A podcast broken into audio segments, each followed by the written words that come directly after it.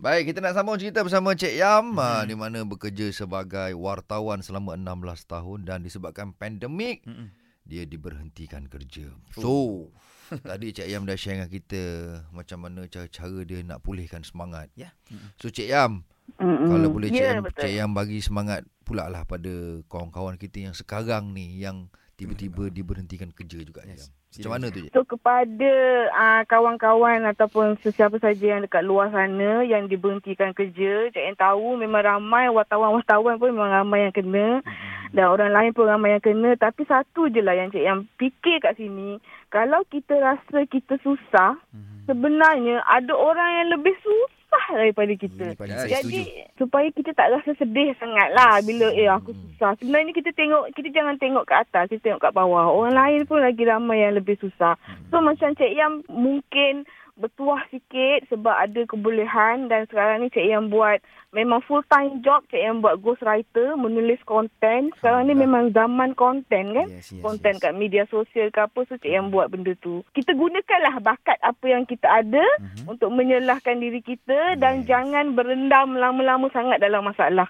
Keluar Berendam, dari eh? masalah tu. Ha. Berendam eh Cik Yam eh. Ya, berendam. Sebab kita berendam air mata. so Okey, berendam okey, dengan- okey, okey. Berendam dengan masalah. Okey, Cik Yam, Cik Yam. Saya Ya. bila saya baca dekat Facebook ni, uh, Cik Yam Mm-mm. kata ada empat benda yang Cik Yam buat untuk kawal emosi Cik Yam ni. Yang pertama jangan simpan Mm-mm. seorang diri. Mm-mm. Jangan simpan seorang diri. Yang kedua hang out dengan BFF. Hmm, kawan-kawan Ya. baik ni. Lepas tu cepat buat plan. Mhm. Jangan lambat-lambat tu. Ya. And then yang terakhir adalah nangis atas sejadah. Wow. Wow. Macam mana tu Cik Yam nangis atas sejadah tu?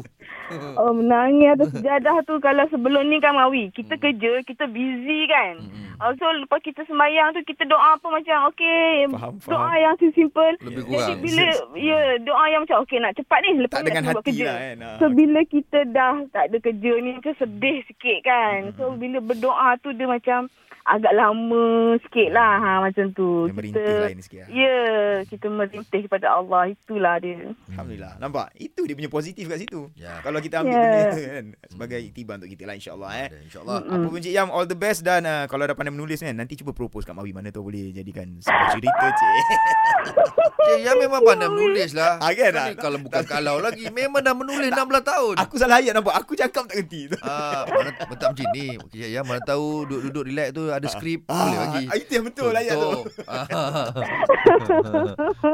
Mana nak tahu boleh, boleh, kan? boleh. Ah, Baik Cik Yam Apa-apa pun Semoga Oh, Allah permudahkan urusan Cik Yam dan keluarga eh Okay, thank you Mawi. Thank you Ana. no Thank you. Zayan. Baik Assalamualaikum Oh, okay, Waalaikumsalam.